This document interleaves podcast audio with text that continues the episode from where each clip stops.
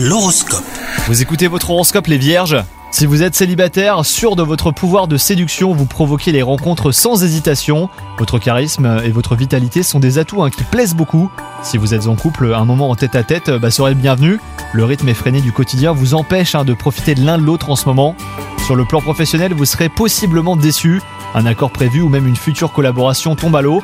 Ne vous remettez pas en question, hein, votre travail n'y est pour rien surtout. Il ne s'agit peut-être que d'un report, quoi qu'il en soit. Ayez confiance et soyez fiers de ce que vous accomplissez déjà.